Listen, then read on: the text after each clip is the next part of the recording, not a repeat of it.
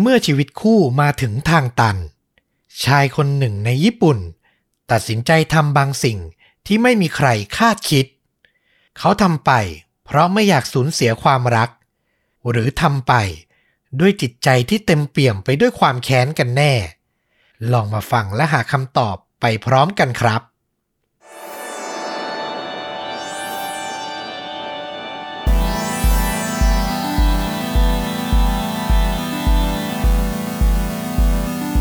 สวัสดีครับ สวัสดีครับ ค่าจริงยิ่งกว่าหนังพอดแคสต์จากช่องชวนดูดะ อยู่กับต้อมครับ แล้วก็ฟลุกครับ กับหนึ่งเรื่องราวฆาตกรรมสุดเข้มข้น พร้อมการแนะนำภาพยนตร์ที่มีเนื้อหาใกล้เคียงกับเรื่องจริงที่เรากำลังจะถ่ายทอดนะครับ พบกันได้ทุกวันจันทร์และวันพฤหัสสองทุ่มตรง โดยประมาณ ไม่ประมาณสิตรง จะมีนานๆ ครั้งเนาะที่แบบ อย่างเคสที่ผ่านมาที่แบบโอ้โหตัดไม่ทันจริงเพราะว่าเรื่องมันยาวไปหน่อย ต้องขออภัยทุกท่านด้วยนะที่มันต้อง late ไปนิดหน่อย ผมเชื่อว่าคุณผู้ฟังทุกท่านเข้าใจ แล้วก็กระแสตอบรับ โอ้โห ดีใจล้นหลามมากนะครับ กับตอนที่แล้วของฟลุกนะ ใครยังไม่ได้ไปติดตามรับฟัง แนะนำให้ไปฟังด่วนเลย เพราะว่าต้องใช้เวลาเยอะนะครับ ความยาวของพอดแคสต์ยาวสุดในประวัติศาสตร์ช่องชนดูดะ 1 ชั่วโมง 53 นาที ถ้าผมจำไม่ผิด ใช่ครับผมเห็นมีคอมเมนต์เชียร์ให้ต้อมทำลายสถิติอยู่นะ บอกไว้ตรงนี้เลยนะฟุก ไม่มีวันสลับ ไม่น่าไหวครับ แล้วผมก็บอกไว้เลยผมไม่สามารถทำลายสถิติตัวเองหรอก อย่าอย่าพูดอะไรมันเออ อย่าพูดอะไรที่ปฏิเสธอย่างนั้น มันอาจจะเกิดขึ้นอีกก็ได้ ถ้าเราเจอเรื่องราวที่เราแบบสนใจและอยากจะถ่ายทอดจริง ๆ นะครับ ก็ลองติดตามกันต่อไป ไม่แน่ไม่แน่ แต่สำหรับเรื่องราวในวันนี้ของผม แม้จะไม่ได้ยาวเท่า แต่ว่ามีความน่าสนใจอยู่ หลังจากผมอ่านศึกษาเรื่องนี้จบ ความรู้สึกผมเหมือน คนปกติอ่านไปไม่ได้รู้สึกอะไรแล้วอยู่ดีๆ ก็โดนค้อนทุบหัวทีเดียวอะปึ้งอื้อหือแล้วก็ทิ้งล่องรอยไว้อย่างนั้นน่ะคือมันแบบเหมือนทีเดียวเน้นๆแต่หนักอึ้งอะโอ้โห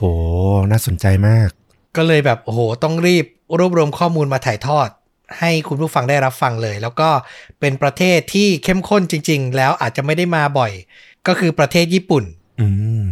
นะครับ เรื่องราวจะเป็นอย่างไร เดี๋ยวลองรับฟังกัน ผมขอเปิดด้วยคำถามสำคัญคำถามหนึ่งเลย ว่าคุณจะอดทน และฝ่าฟันเพื่อชีวิตคู่ รวมไปถึงครอบครัวได้มากแค่ไหนอื้อหือลองคิดดูนะครับ เมื่อความรักมาถึงทางตัน คุณจะตัดสินใจอย่างไร สิ่งที่คุณคิดว่ามันเป็นความรักอะ่ะ มันคือรักแท้หรือเปล่า ลองคิดคำถามนี้ไว้ในใจนะครับ แล้วมาพบกับเรื่องราวของผู้ชายคนหนึ่ง ชื่อว่าฮิโรบุมิโคมัตสึต้องบอกว่าตามข่าวที่ผมหามาเนี่ย ประวัติในวัยเด็กเขามีไม่ค่อยเยอะ สั้นๆก็คือเขาเกิดปี 1981 ที่เมืองชิบะ คุณพ่อของเขาเนี่ยทำอาชีพเป็นคนขับรถบรรทุก เดินทางบ่อยอะไรประมาณนี้นะครับ แต่ว่าชีวิตในวัยเด็กของคุณฮิโรบุมิอะต้องบอกว่าก็เป็นชีวิตที่ดีนะ ไม่ได้มีปมไม่ได้มีอะไร คุณพ่อเนี่ยก็ให้ความรักความเอาใจใส่ ซื้อของเล่นให้ดูแลดีอย่างสม่ำเสมออืมชีวิตของเขาเนี่ยมันเริ่มหันเหไปสู่ด้านที่ไม่ค่อยดีนัก ก็ในชั้นมัธยม คือหลาย ๆ คนน่าจะเป็นเนาะ พอเข้าสู่วัยมัธยมด้วยเพื่อนด้วยสังคมมันชักนำเราให้ออกนอกลู่นอกทางได้ง่าย ๆ คุณฮิโรบุมิก็เริ่มเกเรเขาคบเพื่อนอาจจะไม่ใช่กลุ่มที่ดีเท่าไหร่ ก็เริ่มสูบบุหรี่ แล้วก็เข้าแก๊งมอเตอร์ไซค์ขับป่วนเมืองไปทั่วเลยอืมสถานการณ์มันเลวร้ายถึงขั้น เขาถูกไล่ออกจากโรงเรียนเลยนะ โอ้โห คือโหดร้ายพอสมควร น่าจะไม่ค่อยใส่ใจไปเรียนสักเท่าไหร่ แล้วก็มีเรื่องมีราวทะเลาะวิวาทเสมอ ส่วนใหญ่ฮิโรบุมิในวัยนั้นก็จะใช้เวลาเล่นปาจิงโกะสำหรับใครที่อาจจะไม่ได้คุ้นเคย มันก็เป็นเหมือนตู้สล็อตประมาณเนี้ยเนาะ ที่ไทยก็น่าจะผิดกฎหมาย แต่ที่ญี่ปุ่นนี่จะมีร้านตั้งอยู่เยอะมากเลย ก็วัดดวงเสี่ยงดวงเป็นการพนันประเภทหนึ่งนะครับ อืม แล้วจากนั้นมาพอชีวิตมัธยมไม่ work เติบโตมาก็ไม่มีงานทำเป็นหลักแหล่งฮิโรบุมิก็รับ job ทำงานพาร์ทไทม์โน่นนี่นั่น เลี้ยงชีพไปเรื่อย แต่ไม่มีงานไม่มีอาชีพที่เป็นจริงเป็นจัง จนกระทั่งถึงช่วงปี 2006 คุณพ่อของเขาก็เสียชีวิตลงด้วยโรคมะเร็งครับ คือชีวิตส่วนตัวก็ไม่ค่อยดีอยู่แล้ว คนที่เป็นหลักให้เกาะมากที่สุดก็ยังจากไป ก็น่าจะค่อนข้างเป๋ไปเลยเหมือนกันนะ จนกระทั่งไม่กี่เดือนหลังจากคุณพ่อเสียชีวิตเนี่ย ระหว่างที่คุณฮิโรบุมิเนี่ยเขารับจ็อบทำงานก่อสร้าง ก็ดันทำงานไปแล้วเกิดอุบัติเหตุ มือได้รับบาดเจ็บ เพื่อนๆที่ไซต์ก่อสร้างก็รีบนำตัวส่งโรงพยาบาล แล้วที่นั่นมันเป็นจุดหักเหของชีวิตเขาอีกครั้งหนึ่งครับ เพราะเขาได้พบกับหญิงสาวคนหนึ่ง ซึ่งมีชื่อว่าคุณเมกุมิเธอเนี่ยทำงานเป็นเจ้าหน้าที่เป็นเสมียนในช่องแผนกจ่ายยา นึกออกใช่ไหมอืมที่จะประกาศเรียกอะ อ่า คุณฮิโรบุมิรับยาช่องสองน่าจะประมาณเนี้ยนะครับ ก็รู้จักกันตรงนั้นแหละเวลานั้นเลย แล้วก็เหมือนถูกตาต้องใจ แล้วก็เริ่มสารสัมพันธ์กันครับ แต่ต้องบอกว่าประวัติของคุณเมกุมิก็ไม่ได้สวยหรูมา เธอก็ตอนนั้นเป็นคุณแม่เลี้ยงเดี่ยว มีลูกติด เป็นผู้หญิงหนึ่งคน ชื่อว่าน้องยูเมกิ ทั้งสองเดทกันไม่กี่เดือน ก็อยากแต่งงาน คือเหมือนสปาร์กเหมือนโดนใจกันนะนะอืมแม้ครอบครัวของเมกุมิจะพยายามคัดค้าน เนื่องจากเธอเนี่ยเพิ่งผ่านการหย่าร้างมา คือเพิ่งเจ็บมาหยกๆเนี่ย ลูกติดก็ยังเลี้ยงอยู่ ไม่อยากให้เสี่ยง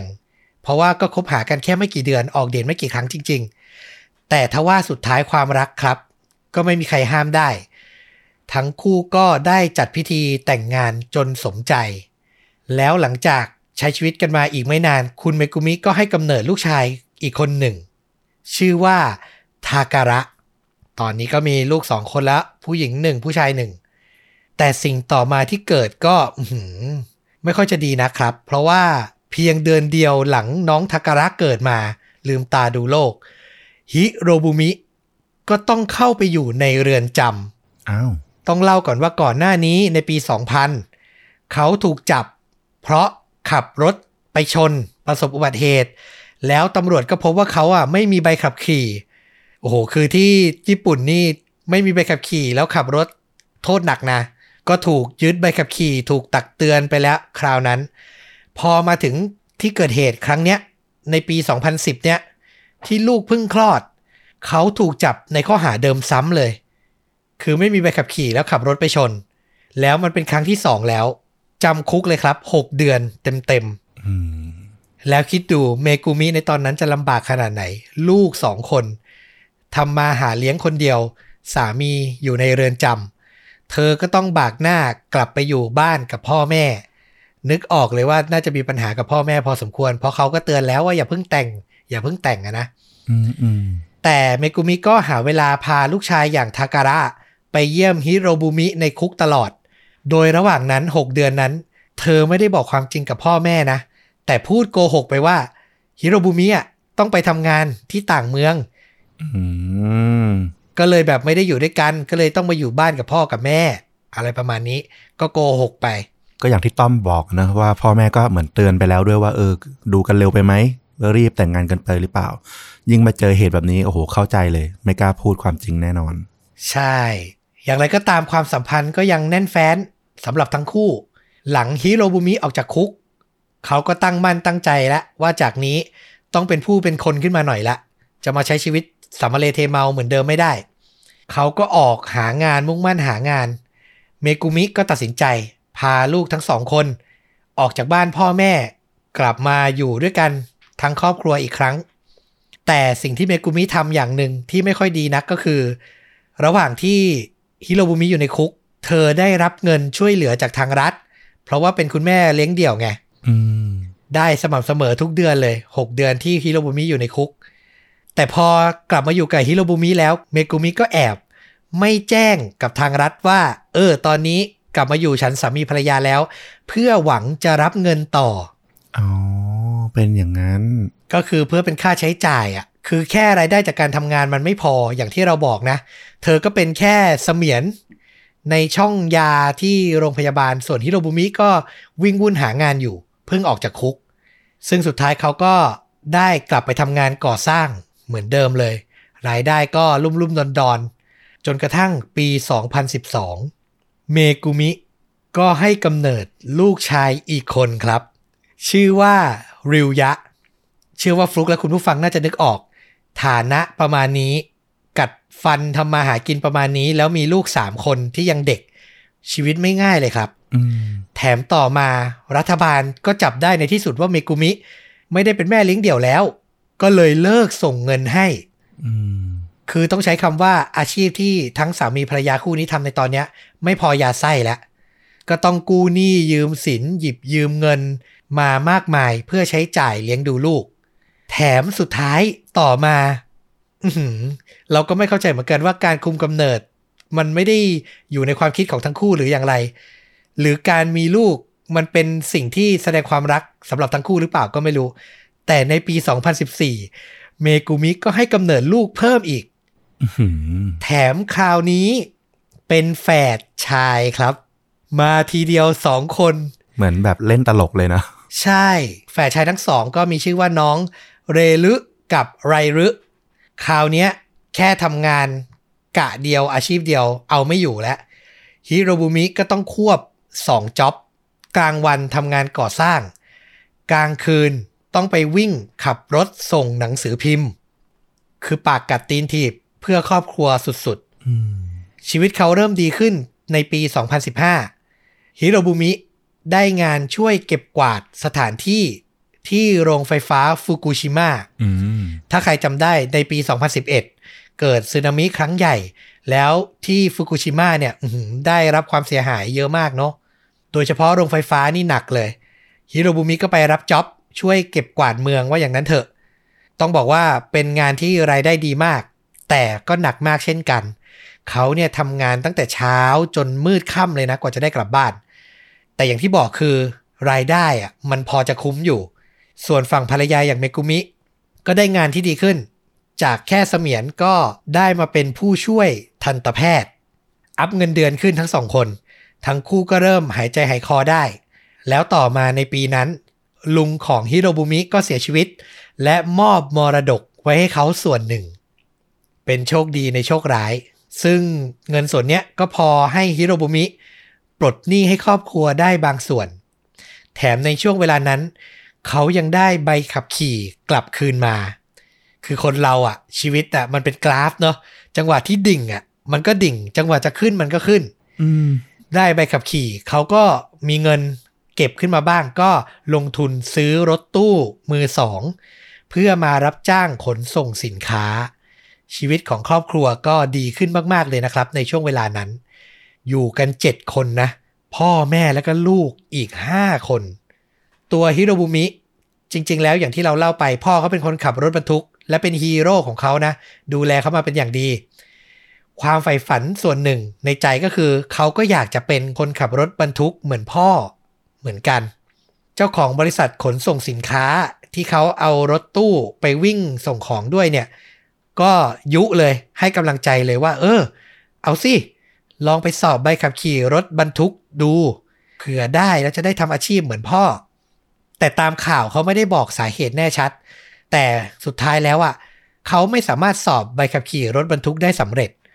เราไม่แน่ใจว่าเกี่ยวกับคดีการขับรถที่เขาเคยโดนหรือเปล่า อืม เพราะการขับรถส่งของรถใหญ่อย่างนี้ ยิ่งต้องรับผิดชอบสูง มาตรฐานที่ญี่ปุ่นก็อาจจะต้องแบบจริงจัง มากกว่าขับขี่รถยนต์ธรรมดาเนาะ อืม ก็เป็นไปได้ แล้วต่อมาด้วยนิสัยเดิมๆที่เราเล่าไป คือต่อให้พยายามทำงานเพื่อครอบครัวขนาดไหน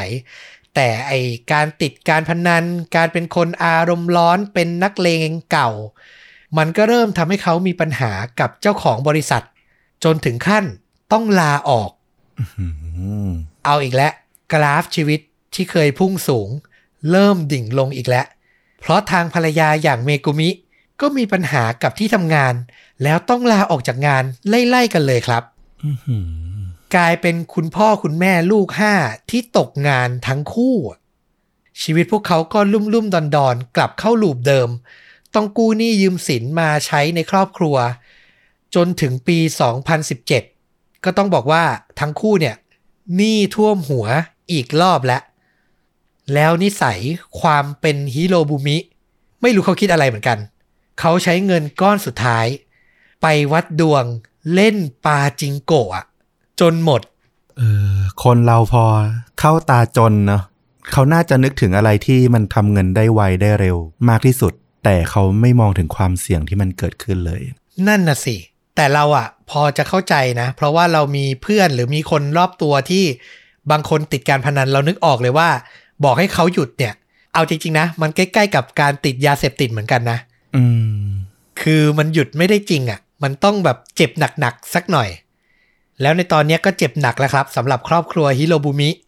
พ่อแม่และลูกอีก 5 คนตอนนี้เรียกว่าลำบากกันแบบสุดๆ ผู้เป็นพ่อหัวหน้าครอบครัวก็พยายามวิ่งหางาน จนในที่สุดก็ได้ทำงานเป็นคนงานในร้าน รับติดตั้งกระจกรถยนต์ ส่วนเมกุมิ ก็วิ่งหางานเช่นกัน จนสุดท้ายได้เป็นพนักงานต้อนรับในโรงพยาบาลแห่งหนึ่ง และคราวนี้กลับกันแล้ว ก่อนหน้านี้ฮิโรบุมิเคยทำงานควบกลางวันกลางคืนใช่ไหมอืมคราวนี้เมกุมิขอลองบ้าง กลางวันเธอเป็นพนักงานต้อนรับที่โรงพยาบาล ส่วนกลางคืนเธอตัดสินใจไปทำงานเป็นโฮสเตสอืมอารมณ์ถ้าในไทยก็ต้องพูดตรงๆว่าเหมือนเด็กนั่งดริงก์อะ อยู่ตามร้านตามผับตามบาร์ยามค่ำคืนแล้วก็ชงเหล้าชงเครื่องดื่มให้แขกผู้ชายที่มาร้าน พูดคุยเอาอกเอาใจปรนนิบัติอะนะประมาณนั้นอืมและน่าจะเดากันไม่ยากครับ ไองานนี้ของเมกุมินี่แหละ เป็นจุดเริ่มต้นของปัญหาทั้งหมด ชีวิตในช่วงนั้นของครอบครัวนี้ก็ต้องบอกว่า ช่วงกลางคืนเมื่อเมกุมิไปทำงานไม่อยู่บ้าน ฮิโรบุมิก็จะทำหน้าที่ดูแลลูก โชคดีที่พี่สาวคนโตอย่างน้องยูเมกิ ซึ่งเป็นลูกติดของเมกุมิเนี่ยนะ เริ่มโตและเรียนอยู่ชั้นประถมและตอนนั้น ก็เลยพอจะช่วยดูน้องๆที่แบบยังเป็นเด็กเล็กได้บ้าง ทุกคืนนะฮิโรบุมิ หลังจากส่งลูกเข้านอนเสร็จ เขาก็จะนั่งรอภรรยากลับมาบ้านทุกคืน เพื่อที่จะมีโอกาสได้พูดคุย ปรับทุกถามสารทุกสุขดิบ แล้วก็เข้านอนพร้อมกัน คือรักภรรยาแหละ แต่พออยู่ๆไปอยู่ไป สิ่งที่เกิดขึ้นคือเมกุมิกลับบ้านดึกขึ้น ดึกขึ้นทุกวันครับ เธออ้างว่าหลังจากเลิกงานอะ มันก็ต้องมีเวลาที่เธอจะต้องนั่งดื่ม พูดคุยสารสัมพันธ์กับเพื่อนร่วมงาน ก็คือไม่สามารถแบบเลิกงานแล้วกลับบ้านได้ มันจำเป็นมันเป็นสิ่งที่จำเป็นสำหรับงานของเธอ แต่ตัวฮิโรบุมิผู้เป็นสามีอะเขาไม่คิดเช่นนั้น เขาเริ่มสงสัยว่าภรรยา จะรับงานต่อเนื่องมากกว่าแค่นั่งปรนนิบัติ แขกผู้ชายหรือเปล่า อืม เขาเริ่มสงสัยว่าภรรยาของเขา จะรับงานค้าบริการทางเพศ เพื่อหารายได้เสริมหรือเปล่า คือมันเป็นสิ่งที่เราว่ามันก็พอเข้าใจได้นะที่จะคิดไปได้ คืองานสายนี้ก็ต้องบอกว่ามันมินเม พอสมควรนะ อืม ต้องบอกว่ามันทำให้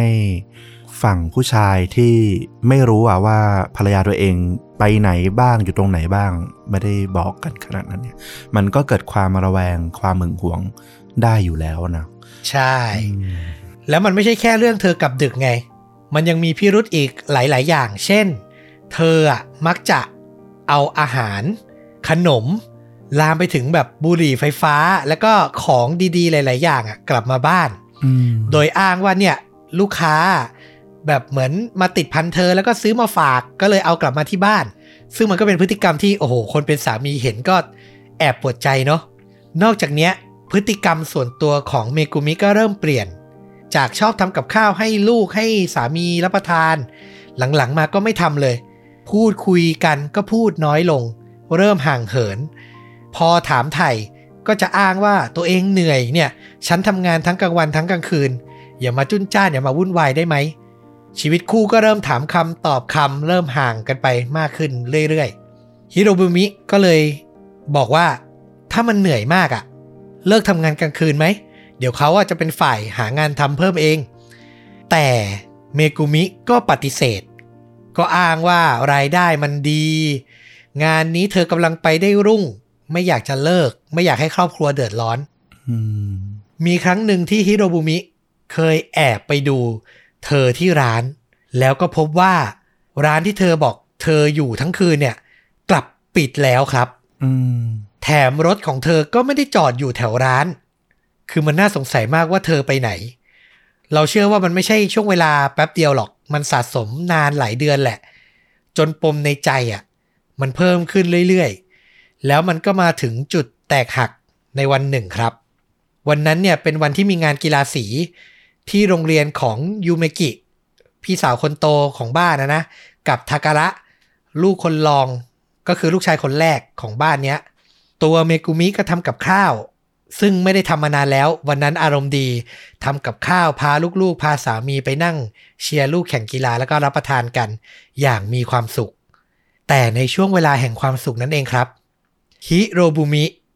ดันมีโอกาสเหลือไปเห็น ข้อความในโทรศัพท์ของภรรยา มีลูกค้าในร้าน ส่งข้อความมาหาเธอ แชทมาว่า ผมกำลังไปกินข้าวเที่ยง เมกุมิก็ตอบกลับไปว่า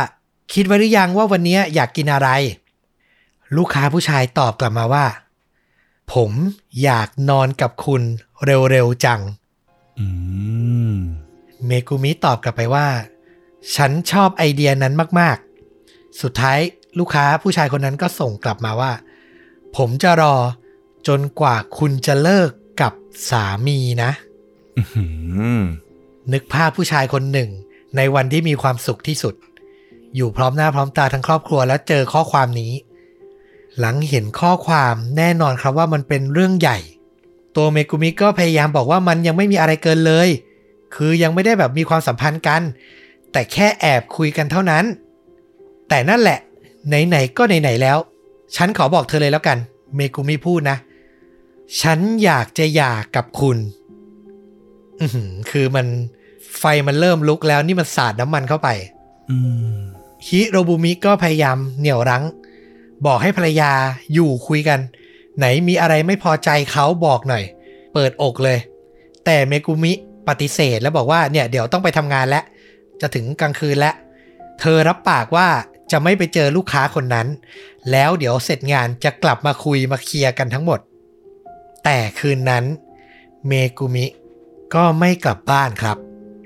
ฮิโรบุมิออกจากบ้านไปตามหาเธอ เขาตามหาไปทั่ว จนเจอรถของเธอ จอดอยู่ที่ใต้อพาร์ตเมนต์แห่งหนึ่ง แต่เขาก็ไม่ได้เข้าไปนะ เขากลับมารอที่บ้านจนถึงเวลาประมาณตีสี่กว่าๆ เมกุมิเปิดประตูเข้ามา ต้องบอกว่าบ้านที่ทั้งครอบครัวอยู่เป็นอพาร์ตเมนต์นะ เป็นห้องห้องหนึ่ง เมกุมิก็อ้างว่าที่กลับช้าเนี่ยเพราะว่านั่งคุยกับเพื่อนอยู่ที่ร้านสะดวกซื้อ ซึ่งฮิโรบุมิก็รู้อยู่เต็มอกว่าเนี่ย มันคือคำโกหก เพราะเขาเห็นแล้วอะว่ารถเธอจอดอยู่ ที่อพาร์ตเมนต์ของใครก็ไม่รู้อืมทั้งคู่ก็ทะเลาะกันอย่างรุนแรงฮิโรบุมิรู้ตัวแล้วว่ากำลังจะเสียภรรยา และอาจจะรวมถึงลูกๆไป ต้องบอกว่าเล่ามาตั้งแต่ต้นจนถึงตอนนี้ ขออนุญาต balance เรื่องราวนิดนึง คือเหมือนเราเล่ามาเพื่อจะโทษฝ่ายหญิง blame ฝ่ายหญิงว่ามีความผิดเยอะอืมแต่ต้องบอกว่าหลังเกิดเหตุน่าเศร้า มันมีหลายคนที่ใกล้ชิดกับครอบครัวเนี้ยมาให้การในศาลรวมถึงให้สัมภาษณ์กับนักข่าว บอกความจริงอีกด้าน บอกว่าฮิโรบุมิจริง ๆ แล้วก็ไม่ใช่คนที่แบบทำตัวดีขนาดนั้นอืมเขาทั้งขี้เกียจอารมณ์ร้อน และเคยทำร้ายร่างกายภรรยามาแล้ว เวลาที่เธอทำอะไรไม่ได้ดั่งใจ เคยมีเพื่อนบ้านเป็นพยานยืนยันว่าเห็นฮิโรบุมิตะโกนด่าภรรยาด้วยถ้อยคำหยาบคาย คือเห็นเลยอะท่ามกลางคนมากมายเลย ที่เล่าตรงเนี้ยอยากให้คุณผู้ฟังลอง ฟังความสองด้าน จะได้บาลานซ์เรื่องราวได้ว่า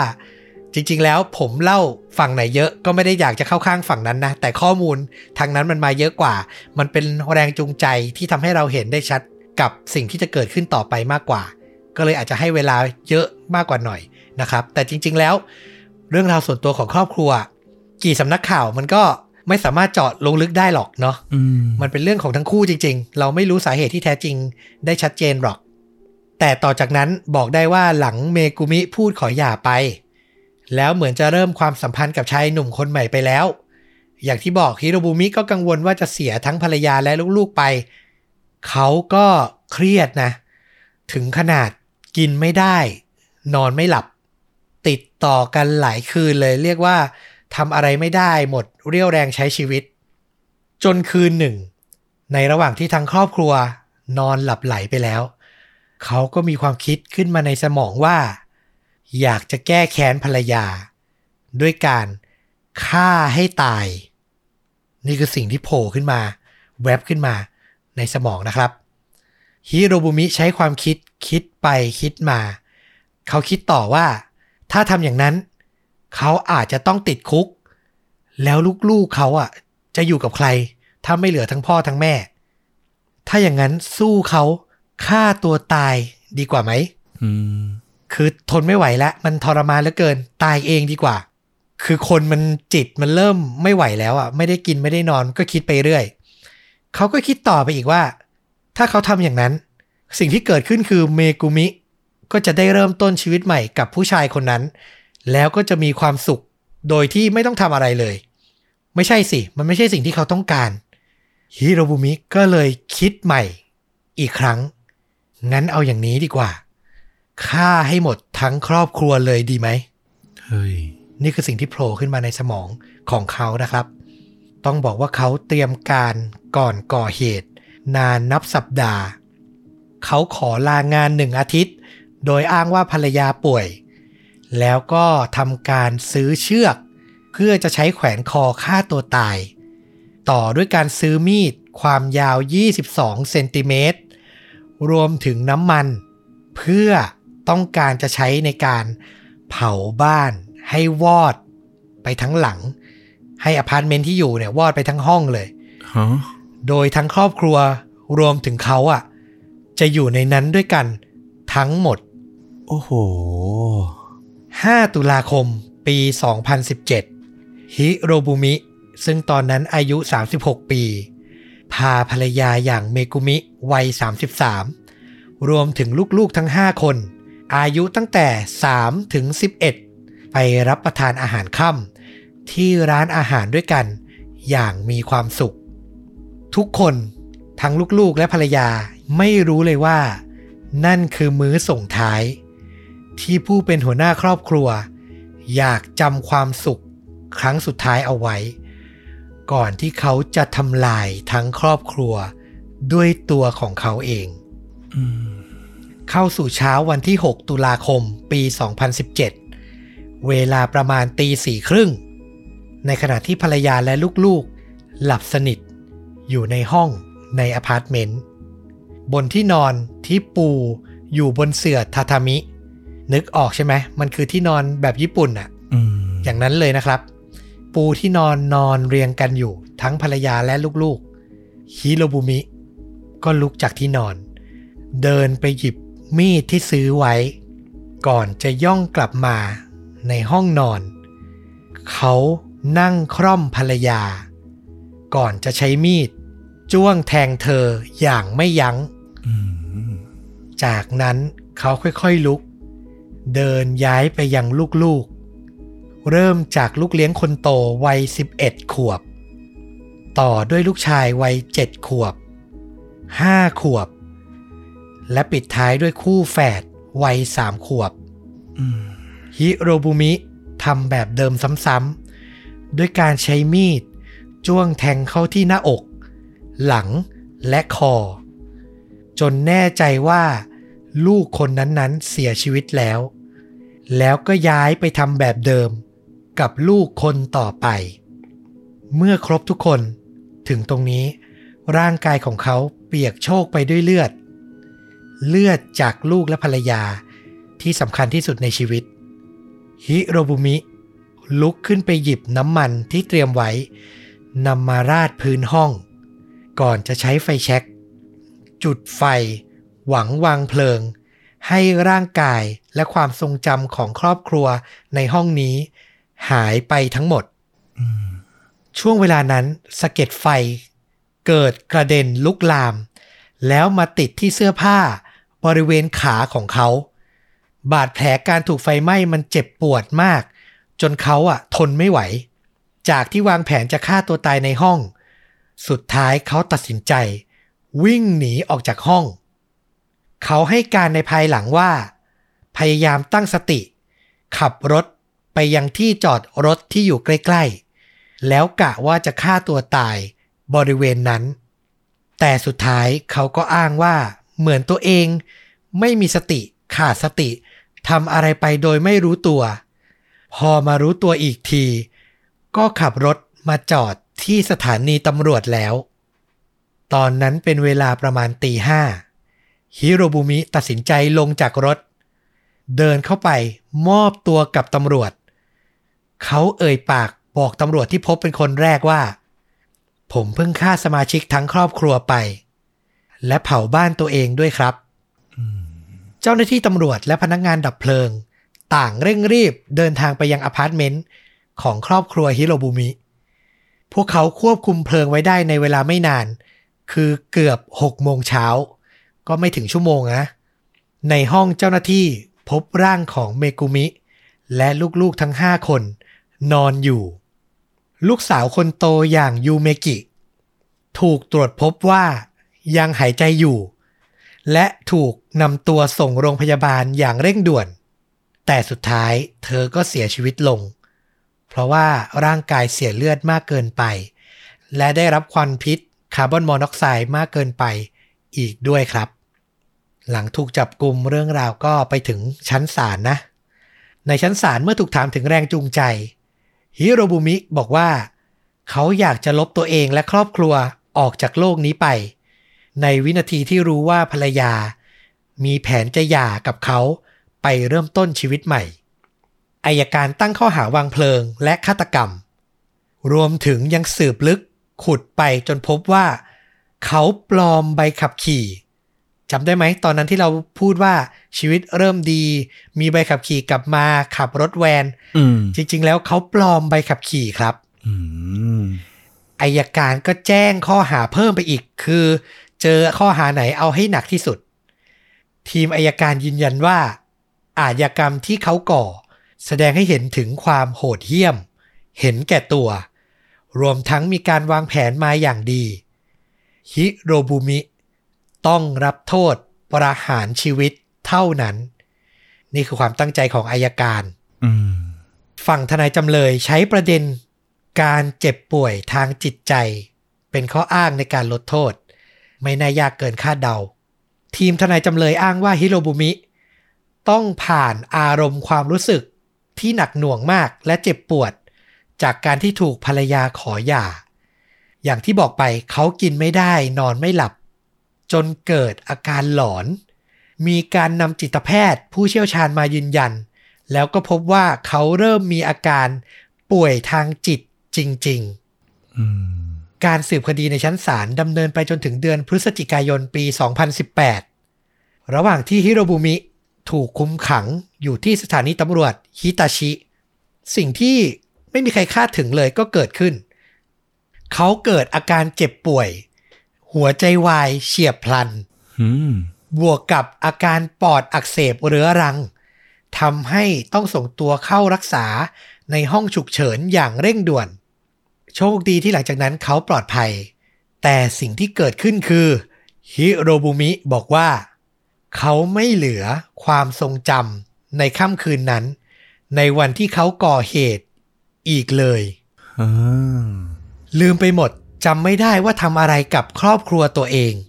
ให้การอย่างนี้เลยอะ่ะอย่างไรก็ตามศาลยังยืนยันว่าการสืบสวนมันทำมาในระดับหนึ่งแล้ว ต้องดำเนินต่อ เพราะมันมีการถกเถียงมีหลักฐานจากทั้งทนายฝั่งจำเลยทั้งอายการอยู่แล้ว ก็ต้องเดินหน้าต่อไป จนในที่สุดเดือนพฤษภาคมปี 2021 การไต่สวนเพื่อตัดสินโทษ ครั้งล่าสุดฮิโรบุมิ ยังคงยืนยันว่า เขาจำเหตุการณ์ที่เขาก่อเหตุฆาตกรรมไม่ได้จำได้เพียงลางๆว่าตัวเองถูกไฟไหม้ และต่อมาถูกสอบปากคำโดยเจ้าหน้าที่ตำรวจ อย่างไรก็ตามเขาประกาศในศาลว่า ตัวเองพร้อมรับผิดชอบ และพร้อมรับโทษในสิ่งที่กระทำลงไป สุดท้ายในเดือนมิถุนายนปี 2021 ผู้พิพากษาชื่อ ท่านทาเคยุกิ ก็ได้พิพากษาให้ฮิโรบุมิ มีความผิดต้องรับโทษประหารชีวิต โดยท่านผู้พิพากษาให้เหตุผลว่า การตายของคนทั้ง 6 คน ถูกวางแผนไว้ล่วงหน้า มีการซื้ออาวุธมาเตรียมไว้ แรงจูงใจก็มาจากความเห็นแก่ตัว เต็มไปด้วยความอาฆาตและโหดร้าย โทษประหารนั้น ไม่สามารถหลบเลี่ยงได้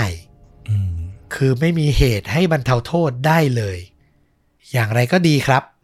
ทนายของฮิโรบุมิ ตัดสินใจยื่นอุทธรณ์เพื่อไปต่อสู้ในศาลสูงสุดที่โตเกียว คดีจนถึงวันนี้ ก็ยังไม่จบสิ้น แต่ 6 ชีวิตที่เราเล่าไป จบไปได้ 5 ปีแล้ว ตั้งแต่ปี 2017อืม พวกเขาก็ยังต้องรอความยุติธรรมต่อไปนะครับ ก็ยังต้องรออยู่ว่าบทสรุปจะเป็นอย่างไรศาลสูงจะยืนยันโทษประหารชีวิตตามศาลชั้นก่อนหน้าหรือไม่ เป็นไง อย่างที่เราบอกอะมันเหมือนค้อนฟาดหัวไหมอืม บทสรุปที่แบบช่วงท้ายเนี่ยแบบโอ้โหอยู่ดีๆ ก็แบบหัวโล่งไปเลยอะนึกอะไรไม่ออกเลย เออ สิ่งที่เราคิดตกผลึกหลังจากศึกษาเรื่องนี้ทั้งหมดแล้ว ก็วกกลับมาประเด็นเดิมที่เราพูดกันหลายครั้งฟลุกอืมคือสุดท้ายแล้ว เยาวชนคือเหยื่อ คือผู้ได้รับผลกระทบจากความขัดแย้งหรือความรุนแรงในครอบครัวเสมอเลยอืมในเคสนี้เด็กๆทั้ง5คนไม่ได้ทำอะไรผิดเลยแม้แต่น้อย แต่เขาก็ต้องตกเป็นเหยื่อจากผู้เป็นพ่อที่คิดแค่ว่า อยากให้ครอบครัวหายไปจากโลกนี้อะแล้วมันก็ยังมีเคสอื่นอีกมากมายที่เด็กๆถูกทำร้ายร่างกาย เด็กๆถูกทารุณกรรม รวมไปถึงเด็กๆ โตขึ้นมา มีปมปัญหา แล้วก็กลายเป็นผู้ใหญ่ที่ไม่ประสบความสำเร็จในชีวิต อันนี้เราก็ถือว่าเป็นเหยื่อเหมือนกันนะอืมตอนที่เราฟังเรื่องมาเรื่อยๆนะ เราก็คิดเหมือนที่ต้อม กำลังพูดอยู่เลย ประเด็นเรื่องของการมีลูกเมื่อพร้อมนี่แหละ เราไม่ได้โทษแค่คุณฮิโรบุมินะ เรารู้สึกว่าคุณแม่เองก็มีส่วนรับผิดชอบร่วมกัน ในฐานะสามีภรรยาคนเป็นพ่อคนเป็นแม่เนาะที่คุณจะมีลูกอะ่ะ คุณก็ต้องเตรียมพร้อมกับอนาคตของเขาอะ่ะ ให้เพียงพออยู่ละ อย่างที่ต้อมคิดเลยว่าโหทำไมถึงให้มีลูกมาได้ถึงห้าคนโดยที่ตัวเองก็อยู่ในสภาวะงอนแงนนะในเรื่องการงานนะเรากำลังคิดว่ามันมีมายาคติที่มันไม่ค่อยดีอะ่ะมันไม่ได้เกิดแค่ในสังคมบ้านเรานะ อย่างที่เรื่องเนี้ยมันก็แนวคิดแบบเดียวกันเลยคือ พ่อแม่เหมือนเป็นเจ้าเข้าเจ้าของชีวิตลูกอะมองลูกเหมือนทรัพย์สินของเขาอะอื ถ้าไม่พอใจจะลบทิ้งจะคว้างทิ้งก็ได้อะในความรู้สึกของคุณฮิโรบุมิทำให้เขาเกิดความคิดที่ว่า เออ ถ้าครอบครัวนี้มันล้มเหลวแล้วอะทรัพย์สินแบบเนี้ยที่เขาทำมามันไม่โอเค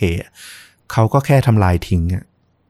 ซึ่งจริง ๆ มันไม่เป็นเป็นเรื่องที่ไม่ถูกต้องเลย แล้วมันก็เป็นความเห็นแก่ตัวอย่างที่สุดของผู้ชายคนหนึ่งที่แบบลงมือได้อย่างเลือดเย็นมากๆนะชื่อที่ศาลบอกว่าเตรียมพร้อมวางแผนเนี่ย เราแบบ อืมเห็นด้วยแบบเต็มร้อยเลย เพราะว่าการจะลงมืออย่างที่บอกนะมีซื้อของซื้อของเตรียมเนี่ย แล้วลงมือไล่ไล่เรียงไปเนี่ยคุณมีเวลาแบบ หยุดคิดรู้สึกการกระทำอันเลวร้ายของคุณได้ตลอดทุกๆร่างที่มันผ่านไปอะ่ะแต่คุณยังทำมันจนสำเร็จได้อะแล้วเรารู้สึกเลยว่าสุดท้ายที่เขาวิ่งหนีไปน่ะเพราะเขาโดนไฟไหม้แล้วเขาตระหนักได้ว่าเขาก็กลัวตายเขากลัวความเจ็บปวดอะ เราไม่รู้หรอกว่าจริง ๆเขาคิดยังไงนะ แต่เรารู้สึกว่ามันคือผู้ชายที่เห็นแก่ตัวในทุกมิติ ในทุกระดับเลยอะจริงเรารู้สึกอย่างนั้นเหมือนกัน สรุปได้สั้น ๆว่า อย่าเป็นสามีหรือภรรยาหรือพ่อแม่ที่ใจร้ายอะ แค่นั้นเลยอืมอย่าทำแบบนี้เลย เราไม่ใช่เจ้าเข้าเจ้าของชีวิตใครทั้งนั้น แม้แต่ลูกของเราเองนะครับ แล้วซีรีส์ที่อยากจะแนะนำ ตรงกับเรื่องนี้มากที่สุด และฮอตที่สุดในตอนนี้ ต้องให้ไปดูจริงอืมๆหญิงเหล็กสารเยาวชนครับ โอ้โห ซีรีส์ดังมากด้วยนะ Juvenile Justice ใครที่ยังไม่ได้รับชมใน Netflix นะครับ ผมบอกเลยว่าคุณเปิดเดี๋ยวนี้ได้เลย ผมเชื่อว่าหลังจากฟังเคสนี้จบแล้วไปดูคุณจะอินขึ้นมาแบบหลายเท่าเลย เป็นเรื่องราวของตัวเอกผู้หญิงที่เป็นผู้พิพากษาศาลเยาวชนนะนะ ซึ่งศาลเยาวชนที่เกาหลีจะแตกต่างจากศาลคดีหลักๆ นิดนึงก็คือ จะไม่มีอายการ คือตัวผู้พิพากษาเนี่ยจะต้องเป็นคนนำสืบ แล้วก็เป็นคนตัดสินโทษซะเองอืมแล้วพอเป็นเยาวชนน่ะ โทษมันก็จะเบากว่าอาชญากรหรือผู้ใหญ่อะเนาะ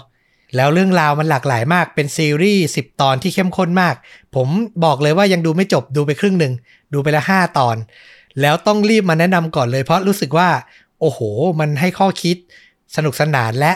มันตอบโจทย์กับคดีที่ผมเล่าไปมากๆอืมเด็กทุกคนคือเหยื่อครับ ไม่ว่าเขาจะทำตัวไม่ดี รุนแรงเลวร้ายขนาดไหน เขาคือเหยื่อของครอบครัวทั้งนั้นเลย ซีรีส์เรื่องนี้มันยิ่งตอกย้ำให้เราเห็นภาพเนี้ยชัดเจนขึ้น แล้วดูจบอยากให้ทุกคนหาทางป้องกัน อย่าให้มันเกิดกับครอบครัว แล้วก็คนใกล้ตัวคุณเลยอืมและที่สำคัญคือมันดูสนุกด้วย มันอาจจะไม่เข้มข้นเท่าแบบ คอร์สรูมดราม่าที่แบบเป็นผู้ใหญ่อะนะอันนั้นมันก็คงเข้มข้นกว่ารุนแรงกว่า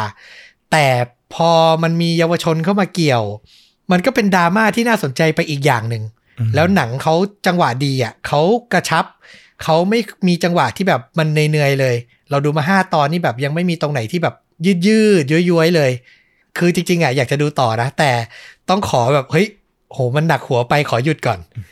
คือดูแล้วต้องจบดูแล้วต้องหยุดก่อน เพราะว่าดูติดๆกันมากมันค่อนข้างไอ้นี่เหมือนกันหนักหน่วงสมองเหมือนกัน มีแต่เด็กถูกทำร้ายทุกตอนเลยนะครับ แต่อยากให้ดูจริง ๆ ทยอยดูก็ได้วันละตอนสองตอน สนุกและได้ข้อคิดมากแนะนำได้ in trend มากๆเลยนะๆต้องดูต้องดูเรื่องนี้ต้องดูจริง ๆ อย่าพลาดครับ ชาวชนดูดาทุกท่าน เอาล่ะ และนี่ก็คือฆาตจริงยิ่งกว่าหนังพอดแคสต์ใน episode นี้ นะครับ ใครชื่นชอบก็ฝากติดตามต้อมกับฟลุกได้ทุกช่องทาง เหมือนเดิม YouTube Facebook b l o g d i t Spotify Apple Podcast และ Twitter กลับมาพบกันใหม่ใน episode ต่อๆไป วันนี้ลาไปก่อน สวัสดีครับ สวัสดีครับ